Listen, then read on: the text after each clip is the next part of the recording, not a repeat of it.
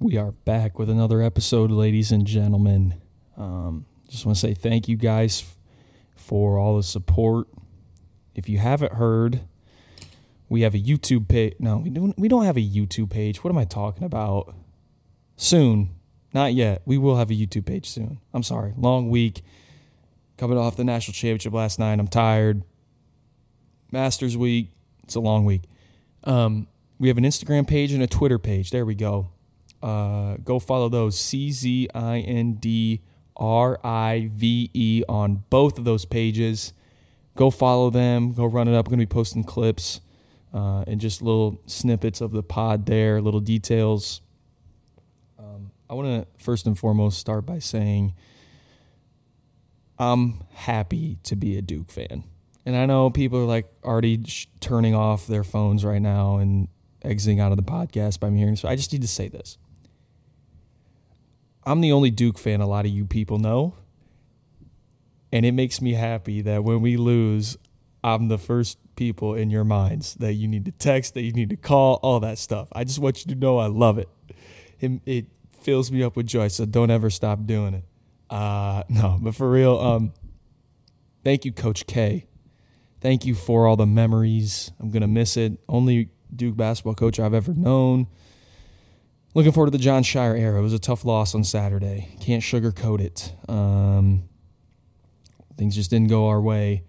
And now Carolina will have that over us forever, which is very hard to take. But I'm proud of this team. It was a fun year. I love a lot of those guys on that team, so can't complain. Okay, now that that's out of the way, it's Case Hartman, and I wanted to bring him on this week to talk a little bit about the Masters, which is always one of my favorite events on the sports calendar, and I thought it was perfect, you know, being the golf aficionado that he is, to bring him on. So he's going to get into that. He's going to get into his life with golf and also tennis, which we share a lot of memories with. It was super fun. He's great. He's doing great things still with the game of golf, which I think a lot of you guys will be surprised to hear. So without further ado, Case Hartman on Indiana Drive.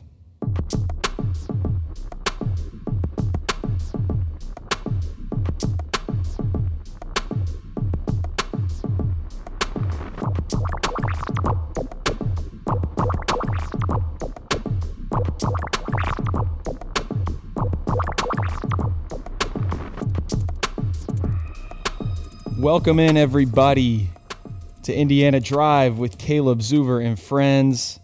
I'm Caleb Zuber, and today I thought there was only one guy that could join me in the whole wide world, considering that it's Masters Week, one of my favorite weeks of the year, and if you're a golf fan, one of your favorite weeks of the year, too. There's one guy that I thought I had to bring on, and that's Case Hartman, who we're going to jump into his story in a little bit. But first off, Case, how's everything going? Kind of introduce yourself to everybody out there. For those of you that don't know me, I went to high school with Caleb. I go to Ohio State now. I'm a sophomore. And growing up, Caleb and I played at some sports together. And we just, I guess, became friends ever since a young age. Mm-hmm. Little Junior Bears baseball, I think, is where it all started. Yep. We'll jump into that. Can't wait to hash it up about some Junior Bears memories, some Brian Tennis memories. I hope Coach Owens and Coach Keel are listening. But we'll make sure that happens, so shout out to them right off the bat. Let's jump into it, Case. Let's just go right in here because I want to get your thoughts on this. As someone who, like me, I'm not entrenched in golf fandom. I watch all four majors out of the year. And, you know, I'll tune into a little Ryder Cup here and there, you know, that kind of thing, kind of the big events, right? So looking at this Masters, before we get into the storyline that intrigues me, which is Tiger Woods playing, give me some guys who are playing hot right now going in and kind of a sleeper golfer for you going into this tournament that you think can win. Obviously, I think for those who have followed golf this year, Scotty Scheffler just became number one in the world. He won 3 of his last 5 starts. That include the match play, I think the Phoenix or the Waste Management Open. I forget the other one, but I mean, obviously he's hot right now, but that could also be a reason why I don't think he might win the Masters because he's won so many. He got his wins out early, some say. But also I like I'll tell you, how about this? I'll tell you who I like this week and who I don't like. Yeah. I like my number one favorite, my pick to win the tournament was Justin Thomas. I think he's playing great golf right now, and he's just bound to break through at Augusta. He's been so close so many times. My second pick is my guy, my favorite guy now, Brooks Koepka. I think he just dominates majors, and it's a major. And last year he played coming off a knee surgery. He couldn't even bend down to read a putt. So I think I like Brooks Koepka a lot just because he's one of my favorites, and it's a major, so you can't really count him out. The third guy I like is Cameron Smith out of Australia, the Aussie. Okay. I think he just won the Players not too long ago, and what a little fact I like to say about Cameron Smith. He's the only player ever at Augusta to shoot all four rounds in the 60s, and I think if you can do that, he's going to be consistent throughout the tournament. I think he can make a late run. And then my last favorite it's got to be Jon Rahm. I think there's a stat somewhere where he's been top 20 in his last 12 majors or somewhere around there. Mm-hmm. Maybe he finished outside once, but he's always he's number two in the world, I think is what it is. Now that Scotty's number one. And I think Jon Rahm is just dominates golf. Yeah. Understandably well. Right. So you brought up Scotty Scheffler, and you said he's the hottest player going in. And I want to ask you, because I think a lot of people, when they look at golf and they try to predict these things, they do look at who's hot going into a certain tournament. And you kind of brought up both sides of it, where you could take that as, you know, something that you want to bet on someone being hot, but also like they got the wins out of the way. So where do you lie on that spectrum? Like what's your perspective on that? If I were a bet man, I'm not, but if I were, I would say, be careful here. I would shy away from Scotty Scheffler this week, but it's not gambling advice. But right. I just don't like it that he's won so much. It's so hard to win. Let's say four, like even though he won three of his last five, it would be crazy hard to win four of your last six starts. But I'm like shying away from him. I mean, I'm sure he'll fare well, but I just think someone else found it through. Yeah, for sure. So, okay, let's talk about someone who every average golf fan's talking about. It's Tiger Woods. He comes off the car crash, and now all of a sudden he's going to drop himself into Augusta. And the reports today were, you know, he told reporters today that he's going to try and play. He thinks he can win. Right. What do you make of this whole situation that he's just – and, you know, he knows that course better than anyone, Case. I mean, that's how he burst onto the scene. He's had some legendary moments there, and he just won it, 3 years ago. But he's coming off this car crash, and, you know, his body really at the end it feels like is deteriorating. And, like, what do you make of all this, and does he actually have a shot? I mean – I can't not say that Tiger Woods doesn't have a shot at Augusta. You're right, yeah. But I think it's a far shot. He hasn't played any competitive golf in the last, 8 months or something. Mm-hmm. I think he hasn't been to Augusta in 17 months. Is that what it was? Yeah. I just read that somewhere maybe today. But, I mean, you're right. Like, he knows the course like the back of his hand. He knows what to do here and there. And the people are saying that he's looking great in these practice rounds that we just saw. I'm pretty sure Fred Couples said, like, he looks great or something like that. Like, they're coming to bat for him. And if Tiger says that he thinks he can win, which I was talking to you earlier, I don't think you're supposed to say, I don't think I can win. But if Tiger says he thinks he can win, I think obviously there's a shot there. Yeah. So so many people are going to – I think this will be like I told you earlier, if Tiger makes the cut, I think this will be like one of the most watched Masters. Yeah. And people just be so intrigued into it. And hopefully it's going to be a good tournament too. Those shots from the practice round were just incredible that people are treating it like a Sunday down at Amen Corner. Like, I mean, it's just incredible the grip he has on the sport. And there's no doubt, like, when he's in a – contention on a Saturday and Sunday, it does make the sport better.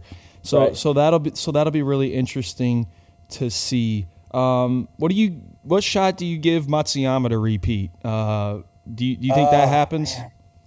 Matsuyama, I mean, it's tough for any tournament to win back, repeat winner back-to-back years. And I think Hideki was saying that he had a little neck problem. Like, he withdrew last week with a neck problem, and it's tough to compete. I mean, he might. I mean, I'm sure he'll push for a victory, but I don't know. I don't like him this week. But the repeat winner is tough. Winners are very rare. You never see a repeat winner, I think, especially in back-to-back years. Yeah. So, I think the last person to do it's Tiger. Yeah, which was a long. Yeah. Right. So I think it's going to be tough, but obviously he proved that he could win last year. Never know though. You never know with golf. Right. The other big thing happening this week, and I was looking over today what we were going to talk about, and I forgot to tell you this even in where we were talking before that I wanted to talk about this, but this is something you and I talk about a lot is MLB opening day is this week. So I know. So on Thursday it begins. I want to get your thoughts on the lockout as a fan, from a fan perspective. I had Matt Whistler on here a couple months ago. Got it from the player perspective, which was pretty cool and rare. But as a fan, because for me, it was all of it was kind of just exhausting. It was so frustrating that it just tuned me out. What were your thoughts on the whole deal? I honestly agree with you. I wasn't looking real deep into it, although I like watching my Guardians now. But I wasn't looking into it, but I knew that deep down inside there was going to be baseball this summer, and we all know that. So I guess what is it? It was the first two series were suspended, and I just figured I kind of just brushed it off, and we're really getting excited to play here Thursday. Right. So first of all, first question when it comes to your team, the Guardians, have you gotten used to that name yet? Okay, in calling them that. And the second question is your outlook on them this season, because I know we've talked a little bit about them, but your first, have you gotten used to the name and your outlook? Yeah, sometimes I slip and I hear myself calling them the Tribe or the Indians, but if I think about it, I'll say the Guardians and my outlook on the team is if our pitching, obviously, our pitching is where it's at. And if our pitchers stay healthy, I think we could make a run for a wild card because I don't think either your team or mine is going to catch the White Sox this year. That's the thing, which is crazy to think about, though, that now it's the White Sox who when we were growing up, they were the bottom every year. They were bottom of the barrel. Yeah. So just kind of crazy how it all works out like that. Yeah. Did you have any more thoughts on that? Just kind of. And then if Jose Ramirez just keeps doing what he does, I think we'll be all right. But hopefully we can get some. I felt like we needed to add a big bat in the offseason. Sure. We just never did. We didn't add anybody, and so it might. I feel like it might be deja vu from last year because we were 500 team and we won some big games and lost some easy ones almost is what I said. But also it's mostly the pitching that just needs to stay healthy. Right. So where we thrive. So your outlook on the league as a whole going into this year, is there anybody that you're looking at, that you think is going to win it all? They're saying the Dodgers, have one of the best lineups ever. And geez, are we, I mean, I don't know what to think of them. I feel the same about the LA Dodgers as I do about Gonzaga every year in the tournament. I just Mickey don't Mouse feel like ring, huh? They choke in the playoffs, or they always have a great regular season. I feel like they're always at 105 wins. Yeah, but last year they made it to the World Series, they lost to the Braves. Yes, yeah, but I just feel like they even with Freddie, they had all these stars, Freddie Freeman, but I don't know. We'll see. I like the also you and I kind of got this kick last year. We liked the Yankees towards in the playoffs. This year I might hop off the bandwagon. I'm not sold on the Yankees, man. I know, but I kind of like Aaron Judge this year. I know because he's gonna need. This is his final year of his rookie deal or whatever, and he's going to want the bag. He's going to want that money. So I think he might play, and he might either go crazy or kind of just fall off. But I like the Yankees this year to make a run, and you can't always count them out, I guess. Well, speaking of the Yankees, their rival, the Red Sox. My rule on the Red Sox every year is if they have a great year, they immediately follow it up with a bad one. So yeah. That's the only prediction I'm going to make about baseball this year is that the Red Sox are going to be bottom two in their division. They're not going to be that good, even with the good roster. The Blue Jays could push for that division too. Yeah, they could. So they kind of were close last year, and absolutely. So let's move to this as we kind of wrap up some sports here. I want to talk about the Saints. You're the only Saints fan in this area, right? You're the only Saints fan I know. It's not a team that is well represented around Northwest Ohio. I want to get your thoughts on this trade they made yesterday, which I thought was just super fascinating because it was just draft picks, right? And and I thought it was super interesting because it gave you a great kind of picture of where the Eagles and the Saints are at with their teams. So the Saints got the number 16 pick, the number 19 pick, and number 194 from Philly, and the Eagles got number 18, number 101, number 237, a 2023 first round, and a 2024 second round. So it's a classic case of one team trading for the right now and another team trading for the future. So that they kind of just swapped their first round picks and then gave them another first round. But your thoughts on it, because it clearly sends the message that the Saints believe we have a chance to compete this year. Your thoughts? First thing I did, I got the tweet notification from Schefter, and I called my dad right away, and I talked to him. I told him I told him about it, and we both agreed on the same thing about how we were going to use these two first-round picks if we have to use it on a receiver. And I would say the first one on a receiver, and who I want really bad is Garrett Wilson, obviously. Yeah, sure. But the second, it's got to be an offensive tackle because we just lost Teron Armstead to the Dolphins. Mm-hmm. He just left in free agency, and we need a spot to fill there. And this just proves that us as an organization, we believe in Jameis. We think he can suffice just to get us by, and our defense, obviously, top five in the NFL, some say even top three. So I think with the stellar defense, and I have a new coach, Dennis Allen, defensive-minded guy, mm-hmm. I think we can thrive a little bit. We're gonna try to get by with Jameis and live by the D. And with these new draft picks, I think we're going to try to push for a wild card spot, even try to come back for Brady and the Bucs. Yeah, I think, it's really interesting because I absolutely think there's nothing wrong with running it back with Jameis because we didn't really get a full taste of what he could have been with that injury towards the end of the season there. Right. But, I mean, he had you guys in a great position. You guys were right there for most of the season. And especially in that division, I know you have Brady, but the Falcons are not going to be good. The Panthers are probably not going to be good. So you're going to be second. And we know when you guys play the Buccaneers that, you guys give them everything they want every single time. Every time. Yeah. So you can't put it out of the question there. And you have a lot of playmakers. I'm hoping Alvin Kamara can have a kind of a bounce back. He was all right for some of the year last year, but I think getting him involved more will help. I think Michael Thomas is healthy this year too. I think he could be a stud with Jameis. And that's what people forget. Michael Thomas out all of last year. He didn't even play. Yeah. And so things do look kind of promising for the Saints. I want to get your thoughts on this from the Saints' perspective, though, because as an NFL fan of another team, I just don't. How do they get around the cap restrictions that they like? I don't. I know you can't answer that because you're a fan too. But it is mind-boggling how every single from a team that has the most cap room every year in the Colts. The Saints somehow every year spend, and get around it. I don't know what.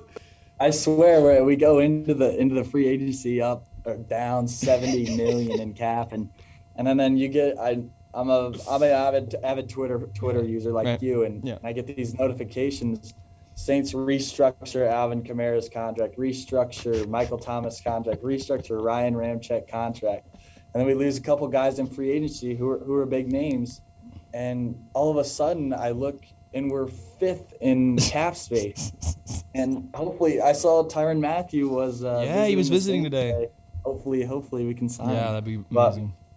But I don't know how. It's Mickey Loomis working wonders. Right. Last sports thoughts here before we take a little break and move into your discussion, Case. Want to get your thoughts on the NCAA tournament as a whole. Just some quick thoughts there. Ended last night. We're recording this on Tuesday. Ended last night with North Carolina falling to Kansas in the final. It was pretty fun. We really didn't see a buzzer beater. Right. Which was nuts to me. I was waiting for it all tournament. Didn't happen. But it was a pretty fun tournament. It was good to have it back, I felt like. Oh, yeah, easily. And obviously, you're filling out your bracket. You're so zoned in on round of 64, round of 32. And my pick to win it all was Tennessee. I thought they were hot coming out the SEC championship, but they got bounced early by Michigan. And I kind of just zoned out of my bracket. I didn't really care about my bracket. And I ended up just watching the games. And it was just so special just to see – like the St. Peter's run or Jaden Ivey against Texas is insane what he does. He's such a special player, and all these guys. And obviously your squad Duke making a run late or making a deep run, and it's just awesome. Everyone says this, it's the best playoffs in all of sports, and you can't really argue with what you've seen every year after year. You just see these new things, and it's just so awesome to see just like the Cinderella teams and all these upsets that occur and these deep runs. But it was – and last night, 15-point lead at half, I think, is what UNC had. And, it just – Kansas just chipped away the whole time. And it's just awesome. The playoff college basketball is wild. I think I saw Colin Cowherd say that all these NBA players are missing games and – these college guys, they wouldn't miss a game if it was their the national championship. Yeah. And that's what Armando Bacot did last night because he was on a bummed ankle. Yeah. So, it's just awesome these grit the college kids show, and it's always the best playoff in all of sports. You see something new every single year. I think the one game scenario where anything can happen, right? It's not always. In a lot of years, it's not always representative of who the best team is, but it's just gosh dang entertaining every single time. I agree. It doesn't matter. In and out. So, and it was really fun, and just kind of have it back to normal where you had all the different locations. And rather than just in one place, and you had all the fans there, it was really fun. When we come back, I'm going to jump into a little discussion about Case Hartman, his life up to this point, his sports life. Stick with us. We'll be right back.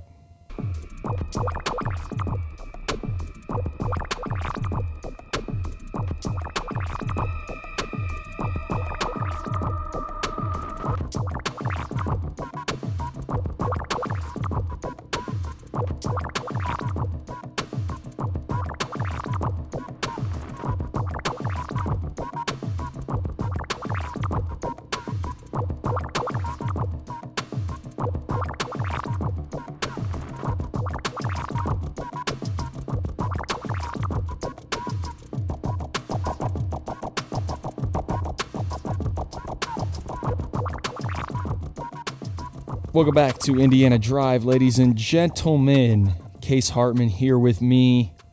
I'm glad we're doing this. We're going to get this released before the Masters tees off on Thursday. But Case, you and I were just talking during the break. You want to speak on these Ohio State fans a little bit because a lot of people are upset with Chris Holtmann right now about the job he did. This year and in the past couple of years, but you and I are kind of on the same page when it's like, he's not doing that bad of a job. He's pretty much on par for the course of what Ohio State basketball should be. And a lot of people are coming for his necks. Your thoughts on that?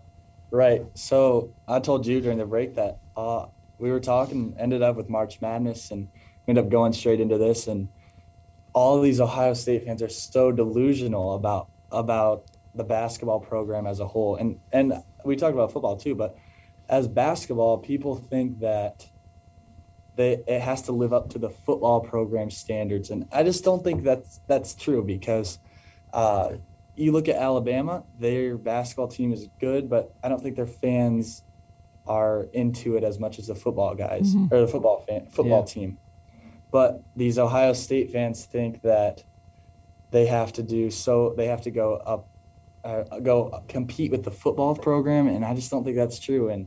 And we were talking that Ohio State basketball has always been a 20-win, 8-loss team at best, almost. And Holtman's done. He's had 20 wins every single year he's been at Ohio State, and people just expect so much out of him. And they were saying like, oh, he should be fired if he doesn't make the Sweet 16 this year. But I told you, like, how are you going to compete with Villanova when they're knocking shots down and they're hitting big threes, stuff like that? It's so hard to compete with these basketball programs that they focus on basketball, I would say. Right. They focus on that's their main. They're a basketball school, I would say. And that's what I was saying. Like, I was just saying, like, Ohio State puts all their money into football because that's what they're best at, and there's nothing wrong with that. But you can't expect the basketball team to be on that same level.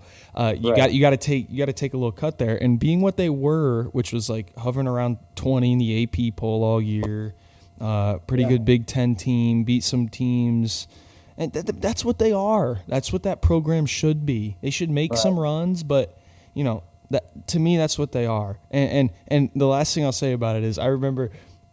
And you remember this when everybody wanted C.J. Stroud benched.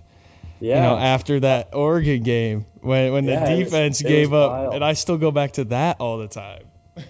and just sitting there in the student section, and my roommate Nate, most of you guys know Nate. He was a quarterback in high school, and he knows the stuff about the game. And people are saying all this stuff about C.J. Stroud, how he's so bad, and then he's benched because he threw a late pick in an Oregon game where the defense gave up 35 points. Yeah, and it just baffles me how much these fans want perfection. So let's move into this case. We'll talk about you a little bit here. I want you to speak on kind of your journey, because I've had a couple people on here that have had a kind of a selection process with their, you know, relationship with sports. They had a lot of trials and tribulations with different sports, and some worked, some didn't. You're someone like that. You tried the three, you know, tell me if there's more, but the three sports were baseball, basketball, and cross country that you ended up not, you know, continuing, but you did do them. And you kind of settled in your high school career on golf and tennis. Right. And I want to know for you what that was like. And we can start before high school for you. You know, playing on a really good Little League baseball team, playing on a – that was – yeah. Yeah, go ahead. Well, I was going to say, and also playing on a travel basketball team with us.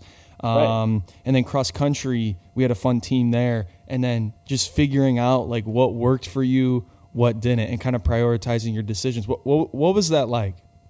So, I mean, growing up, I played almost every sport. I played football in 5th grade. I played basketball up until 6th grade.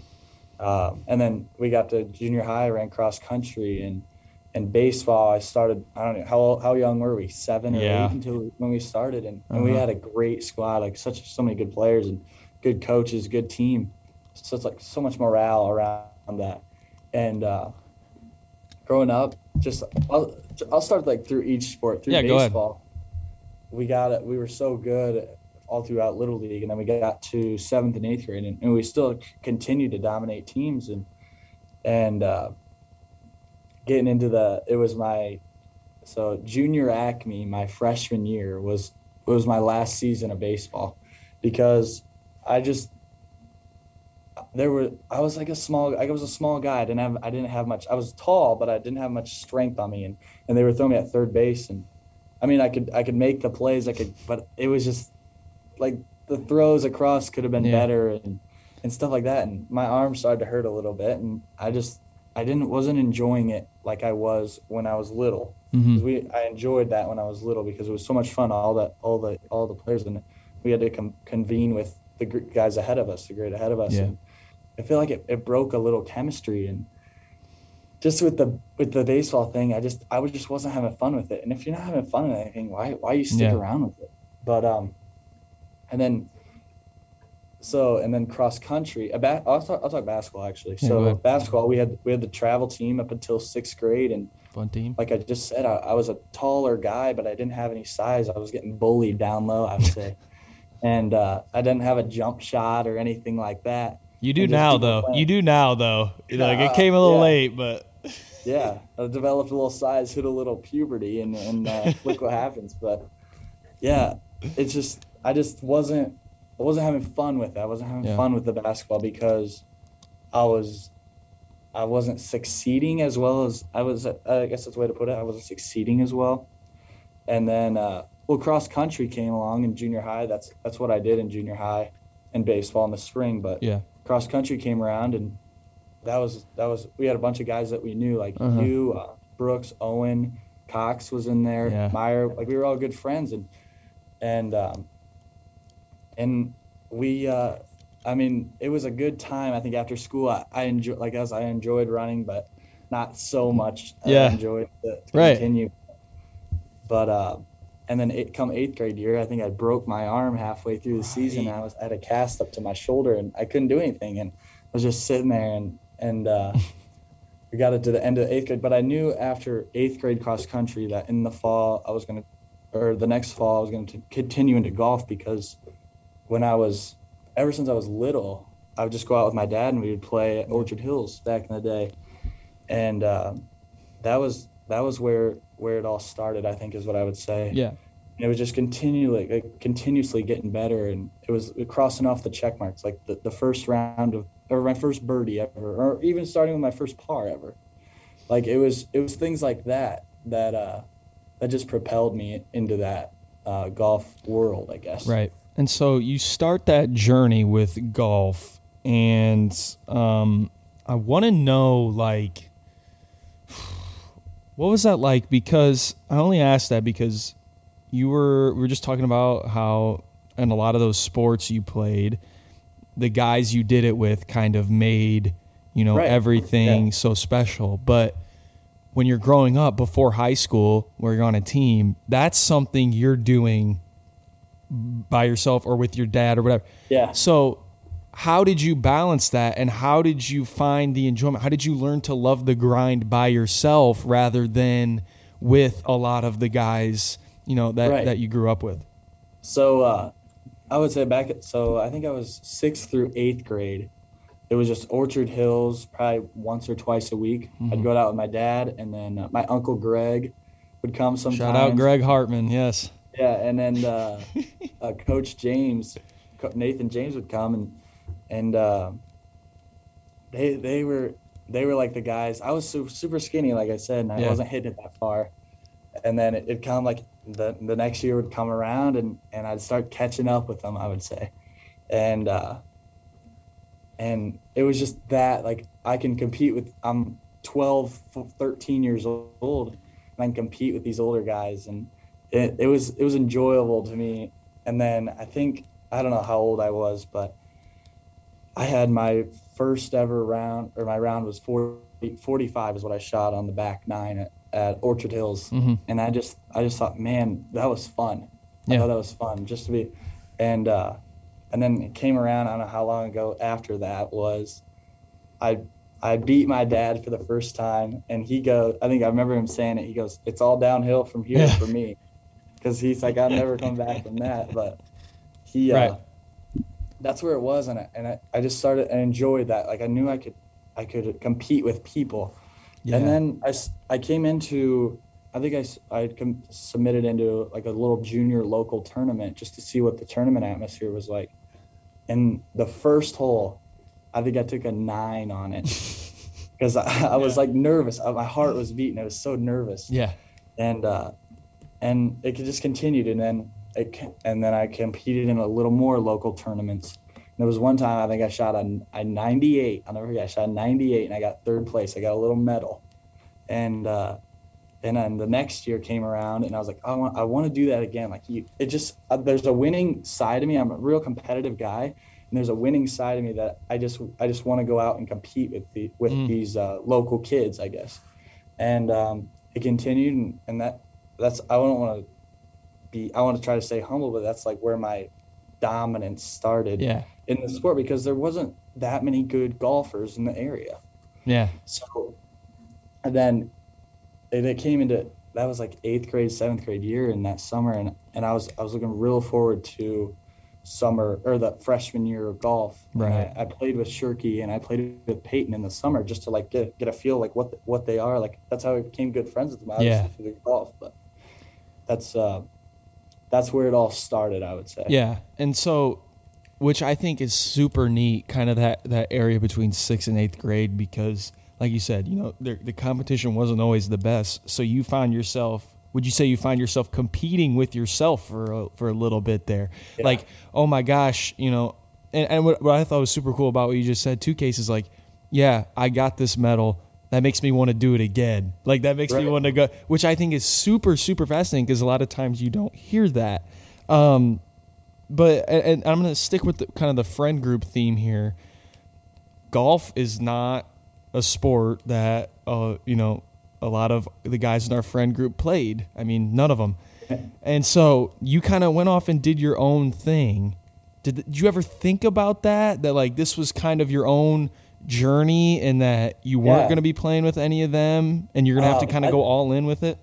Yeah, so obviously our friends like Corndog played the three major sports and Nate played baseball and football and Log even played football and baseball and all, like our friend group played most of the major sports. And like yourself, we played basketball and cross country. Like we weren't together. I wasn't with anyone in our class. Mm-hmm. I was the only person in my class I was the only freshman on the freshman golf or on the golf team. And it was just something where I knew that I had a skill that was beyond people, I would say. And it was just something I had to stick with because it wasn't about like the friendships that I made. Like I could make new friendships, and I have. I've made new friendships with a bunch of people, but it's more of like I do this well and I enjoy it, so I'm going to do it. Yeah, absolutely. So you get into high school, and you kind of do form that brotherhood with guys like you said, Peyton, Zane, Shirkey, all great guys. Shout out to them. When did you kind of like really get comfortable with that? Because I mean, those 4 years lasted forever. You guys were great. I mean, all 4 years that for you. And then you kind of had a couple years with Peyton and Zane and then a couple with Shirkey. And then even I would say Nolan Kidston too, who was on that team. Right. Like you guys were kind of a fun knit group there for a while. How did you feel when that all kind of came into place and that run got started for you? All right. So I'll go through year by year. All right. Give it to us. Through high school. So freshman year, I didn't know any guys. I played like 2 rounds with Shirkey and Peyton. I mean, I knew Connor Shirkey, obviously, and I knew Peyton Lamberson. But I say that those were the two main guys that were with me the whole time. And I felt like I stepped up first practice freshman year. I was a skinny little kid, 6 foot tall, probably super skinny. And the first hole I played, our coach Bernath at the time, this is what it was. He's like, all right, I'll just have the freshmen go out first. And everyone was watching me. First hole, it was a tee shot number 10 at striker for those who know. And I smoked it right down the middle. And I could hear some whispers in the back of the people behind me. And these guys, and they're like, this kid could be good. He's legit. To be good. And I go up with Bernath and we get to the hole. Or I'm close to the green. I chip up and I actually birdied the first hole. And I felt like that was like a fire. It started a fire under me. Yeah. It just felt good to do something well in front of these older guys. Yeah, and that's awesome. And then throughout my freshman year, we became good friends with Peyton and Connor, and I was getting nervous. I was getting nervous in matches, like big matches, I would say, and. I was like, I asked Peyton, because you know Peyton Lamberson, he's a chill, he like was so relaxed. Yeah, he so didn't relaxed. Care. How do you stay so relaxed? And he told me, he said, I just sing a song in my head. Oh God. And it worked. It worked. I was so like my mind game was really poor. Yeah. And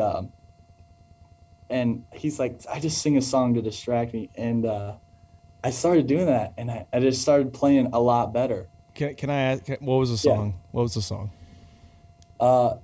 Peyton told me, what the song was? It was Bank Account by 20. Oh. We listened to that all my freshman and sophomore year. We'd always listen to it, and I would just sing that in my head, and oh my goodness! And it just worked. I felt like it worked. I was distracted by that, I would say. Yeah. I mean, that was the song I would sing most of the time, but sometimes something else would stuck in my head. But and then come sophomore year, I was more comfortable with everyone around because I mean we had a year under our belt, mm-hmm. and then from end of golf to the next year, I was friends with these guys the whole time. We'd go to Sugar's and play cards, or we'd go to Peyton's and play cards, something like that. And I just became really good friends with them. And then my sophomore year, it was the same group. We lost one senior, Owen Beaver. I don't know if you know who that was, but shout out Owen Beaver. He went to Ball State, so shout out to Owen Beaver. And sophomore year, I was the same group of guys, and we were so tight. We were super close, and that's when Nolan Kidston came on as a freshman, and he filled in the role. I felt like that was the year. The year before. That was the year. And we made it out, we had a really good year. I think we got second at the league, and to Archibald, obviously, and those guys were our rivals the whole time. But we got.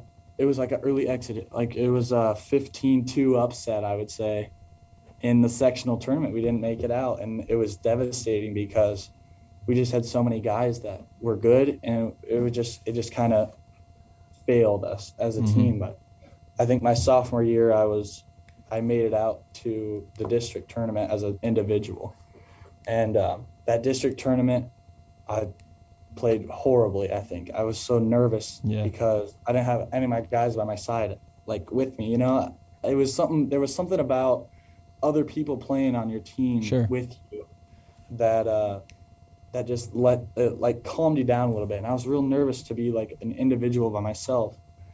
And then that following year, I came back, and I went to Mike Rosebrook, who is Archibald's head coach, golf coach, mm-hmm. and he was like, I just want to help kids in golf. He's like, I don't care, you play for Brian. And we made so many swing changes. Like I became a better golfer because I'd never taken a lesson in my life other than my dad, like just tell me do this, do this. And I got actual lessons, and it was a huge step in my golf career, I would say. And that junior year, Connor Shirkey, he was a senior, and myself, we were probably the best 1-2 punch in the state. Mm-hmm. Like it was insane what we did. And because he was better than me his senior year than I was my junior year. And that was something else that we like to say, where I like to chase him instead of chasing the field, because we were so close. We'd go back and forth each tournament or each match. And it was stuff like that, and also, like I said, I made a swing change. I was a lot better golfer than I was my junior year, or from my sophomore year to my junior year. And this also, we had guys coming in below us that I was more of a leader type because I was an upperclassman. And Shirkey and I, we were just like, I would say we were 1-2 punch. People were afraid of us. I almost want to say that, just because we were Tiger out. You guys were Tiger Woods out there. They'd hear the roars on the back nine. Yeah, absolutely. We'd always we would, if him and I were the 1 and 2 guy, be going to a match, and both sets of our grandparents would be out there. Yeah. All our parents would be out there just smiling us in the crowd, and that was fun. But the thing that from my junior year to my senior year, the thing that made me who I am today was my mental game. I was a bad player mentally up until my junior year, and I flipped a switch because I knew I could do certain things with I knew how to, like I still do, I know how to draw a ball or cut a ball around a tree or hit a stinger, like some people say. But it was knowing what to do, when to do it, and not being flustered that a bogey comes or a double bogey happens here or there. You just have to, like Coach Heward said back, we just got to flush it and move on. Yeah. And that was something I was like dwelling on old holes or past holes. Sure. And that's where who I am today, like I'm still very, very good golf ball striker, I would say, and player of the game. I can still make putts here and there. And it's just crazy that how mentally sharp I am now compared to what I was. And it's just a wild for sure change, I would say. Yeah. And so what I think is so neat about everything that you just said there, Case, is people do not understand that how much of a team sport golf is in high school. Like, and obviously, because, you know, obviously when you just get together a bunch of guys and go out to a golf course, you know, it's individual. You're not working with a team. Right. But the minute you make those 5 scores, you know, the varsity team, and you put it into a competition, it becomes a team sport.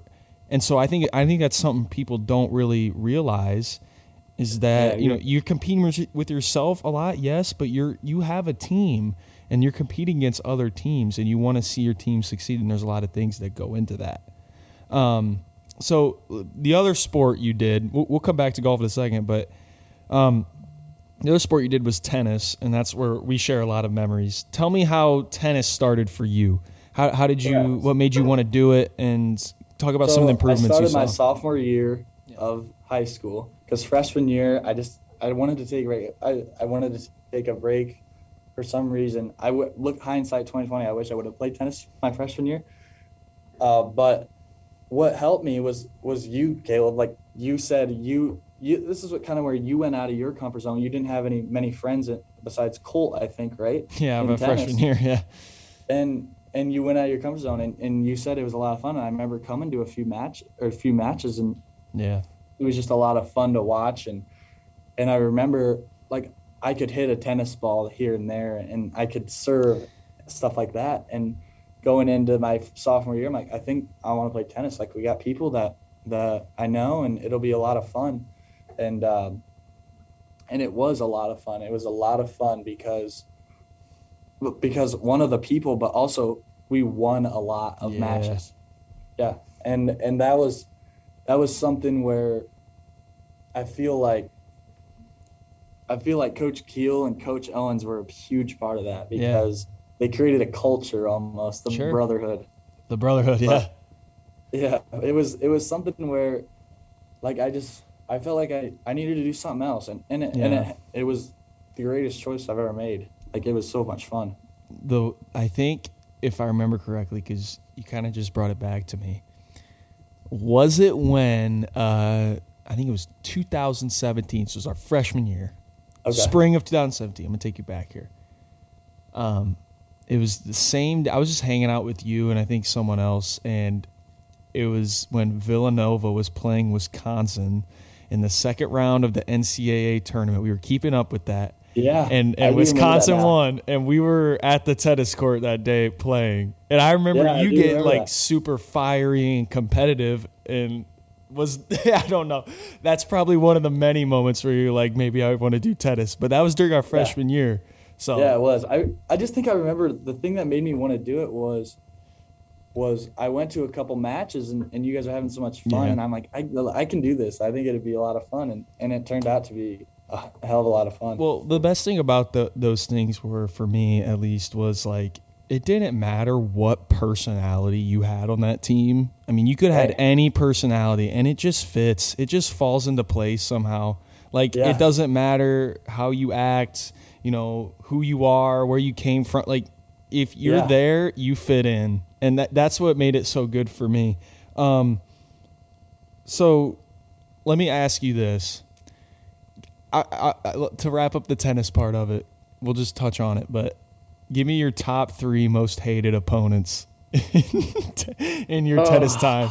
Now, the Welch brothers, I don't know if they count as 2 or 1. I will say the Welch brothers are number 1. They're the guys that put us to, that was our last match. They ended our career. They ended our careers, you and I.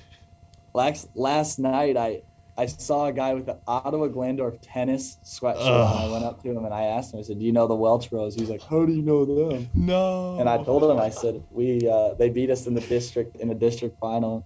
And I think those guys. They're 1. Yeah. And then. There's a guy on Wasion. I think I was playing with Reese, actually. you were playing third singles, and we played Anthony Wayne our junior year. Yeah, that little kid. Those guys were making them. The little kid, and then calls. That double. I think we had to call Meyer over to be a line judge. We called someone over, but that was upsetting us. He asked. We played together, didn't we? Yeah, Reese lost to Levi, the little short kid. If he's listening. And no, the best part of playing that Anthony Wade doubles team is we called one out, and he asked by how much. I'm like, yeah. What do you want us to do? Yeah, like, what do you even say? Like, oh man. And then I don't know. And then J Crew. Yeah. I don't. The guys from Wasion.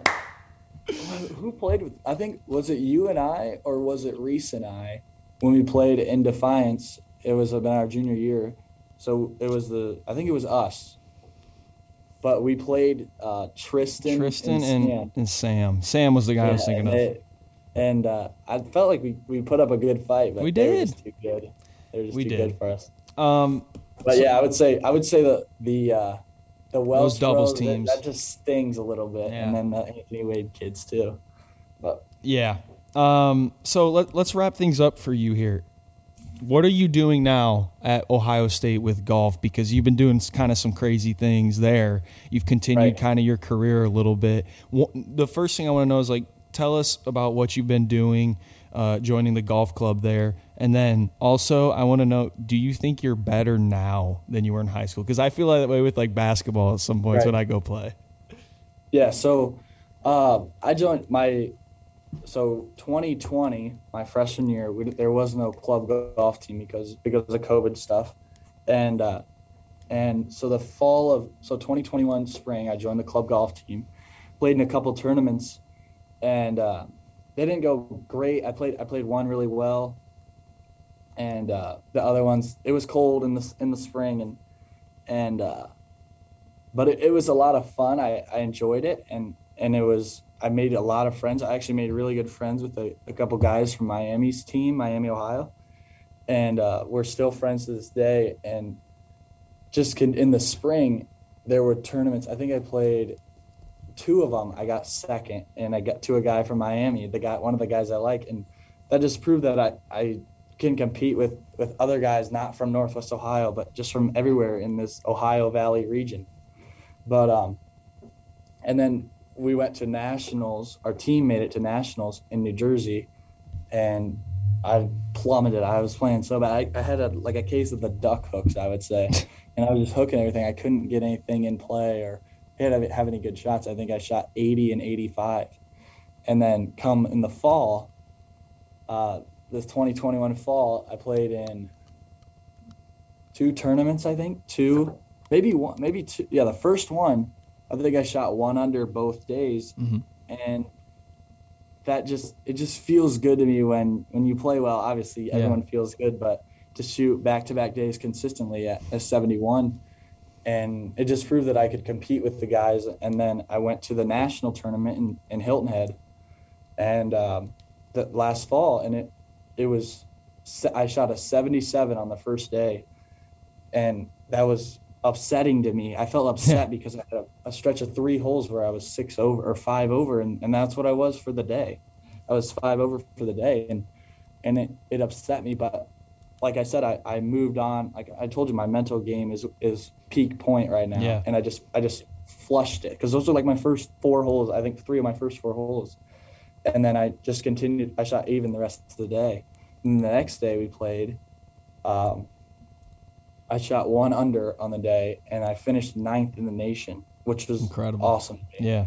And what that did was it propelled me to have the lowest average or whatever for this fall, and I was ranked number 1 in the nation for club golf, and it was just such a cool thing to like. I don't want to brag to that. I don't want to say that, but it's such a cool thing to hold. You deserve to brag. That's incredible. Yeah, it's something to hold to my name. And it's just so cool to have that title, I guess. Yeah. And then just a couple of weeks ago, we started the spring season, and it was 35 degrees the first day, and it was 25 the second. And the first day I shot a 68, I think is what it was. and I was just hitting greens. I had so many birdie looks, and a couple of them fell, and that's what it was. That's what it took me to shoot that. But the second day, it was so cold. I had my Carhartt bibs on, and I shot a 75, maybe somewhere around there, and it was good enough to win the tournament. That was my first win in club golf, so that's cool. Also a good thing to hold. But this week I got a tournament in Kentucky this weekend, and then actually I don't think I can go to the Nationals because I got an accounting exam that Monday. That's too bad. But I'm looking forward to this weekend, and I think we, as a team, we have a good team too. But that's cool. As an individual, it's awesome to compete against these guys from Cincy, from Kentucky, OU, Miami, as well. That's really cool. All these guys in the area. It's a cool thing to a broader spectrum, I guess, of people. Yeah, absolutely. So great stuff there, Case. Really appreciate you being open and honest. It was really, really great stuff. We're going to move into this or that. Really excited about these questions. Really interested to see what happens. This is where everybody gets put on the hot seat here. There's no hiding. This is... as Hubert Davis would say, it's live action, okay? Yeah. So we're going to start here. Top three Masters moments or your top three favorite golfers ever? I will go with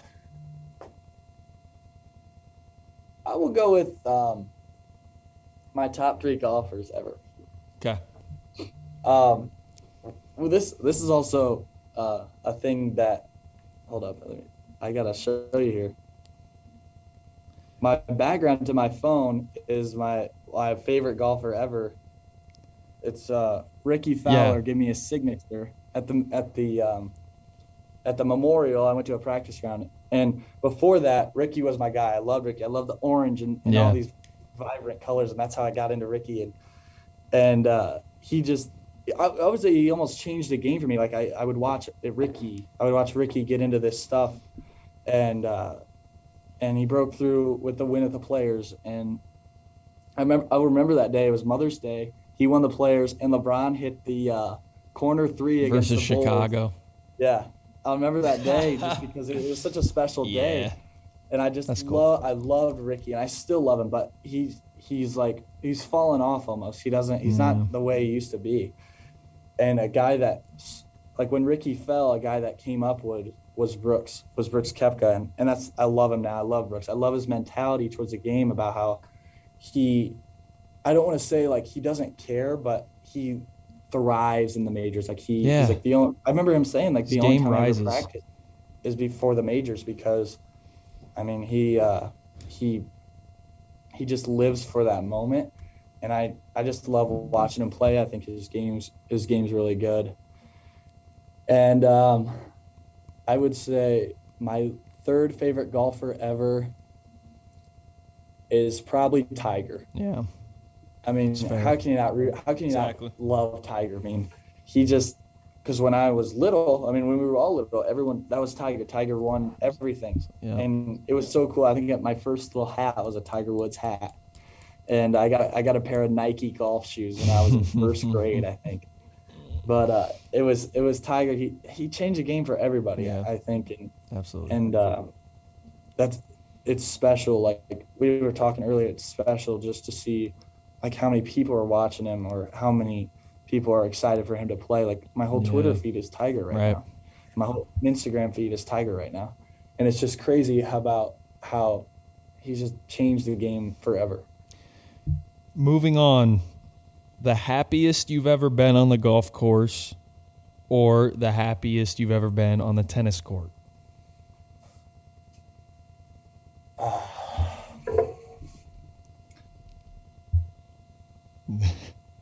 That's tough. These ones are good, I'm telling you. It's great.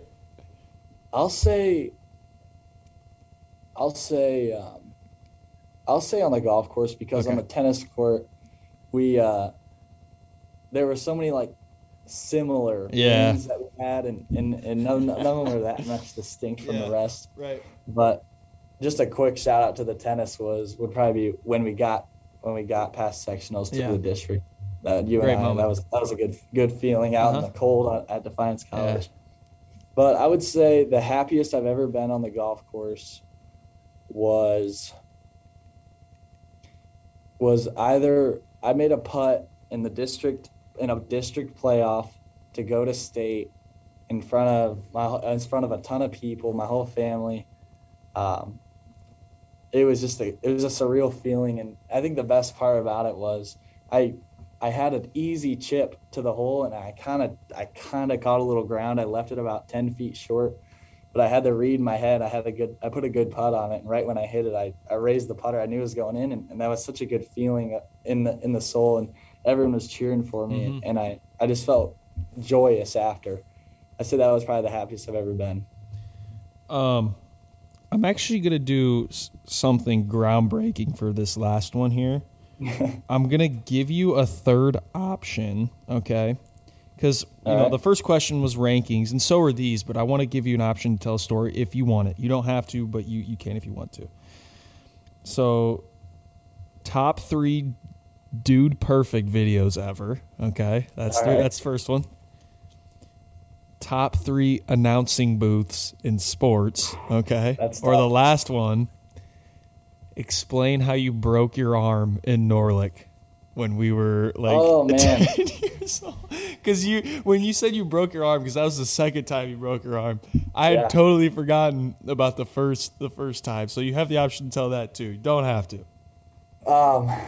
Man, I'll go announcing it, but okay. I'll tell a little story about the arm after. Okay, yeah, sounds good.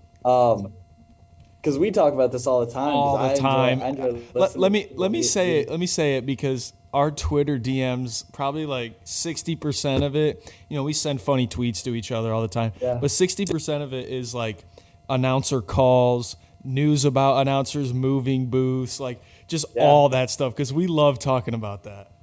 All right, I'll work my way up from 3 to 1 to give a little suspense for the people.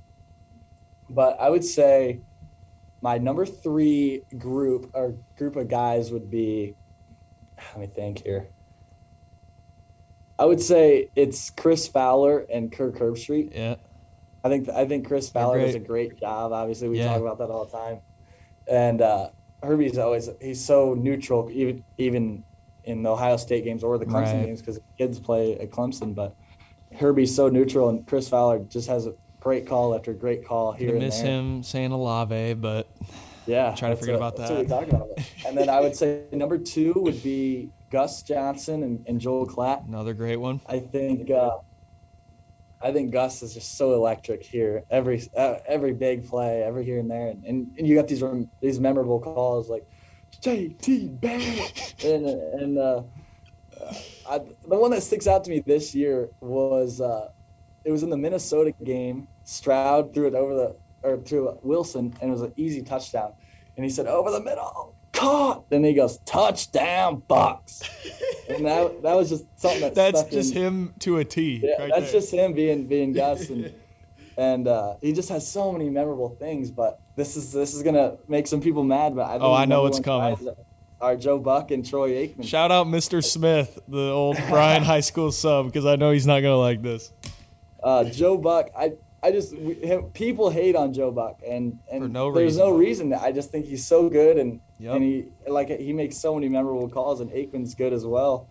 And it'll be interesting to see what they have in the ESPN booth this upcoming fall. I was looking so forward to look at those games at 4:25 on a Sunday afternoon. And we'll see at Lambeau or in New Orleans mostly, but in Dallas, like awesome. Yeah, we'll see how it goes though, because that means we were talking about this the other day. He's not going to be doing the ALCS, NLCS or World Series, like, because he's gone from Fox now. So I'm kind of disappointed to see that, because I did always like when he'd come on at the end of the year and do the baseball. But it was crazy what he did, and like this fall, I saw tweets about it, how he went from the AL or the NLCS to the to Thursday night football, and then Friday there was another game, and then he called a game on Sunday. It was just wild what he does. He's so good at everything he does, I feel like, and that's why I have him at number one. So give me your kind of little short story on the arm to wrap this thing up. The arm. I was staying the night at Caleb's. It was September 11th. It was September 11th, dude. And the next morning, we went for a bike ride, I think, around Norlick, and I don't know if we were trying to race or something, or I was trying to catch up, and my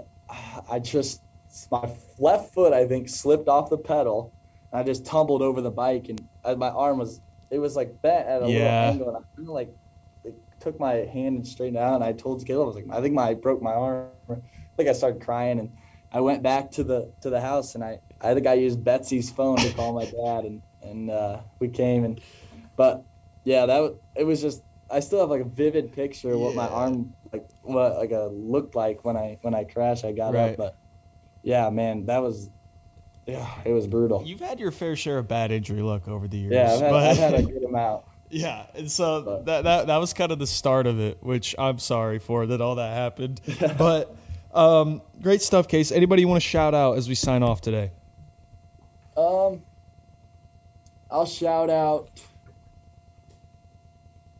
my dad. I'll make him listen to this. Yes, sir. He'll hear it, but I'll shout out my dad just because I'll shout out my parents, I guess. Yeah. But Dad just got me into what we talked about today, the golf and all that stuff. So I'll shout out Scott and the Saints too.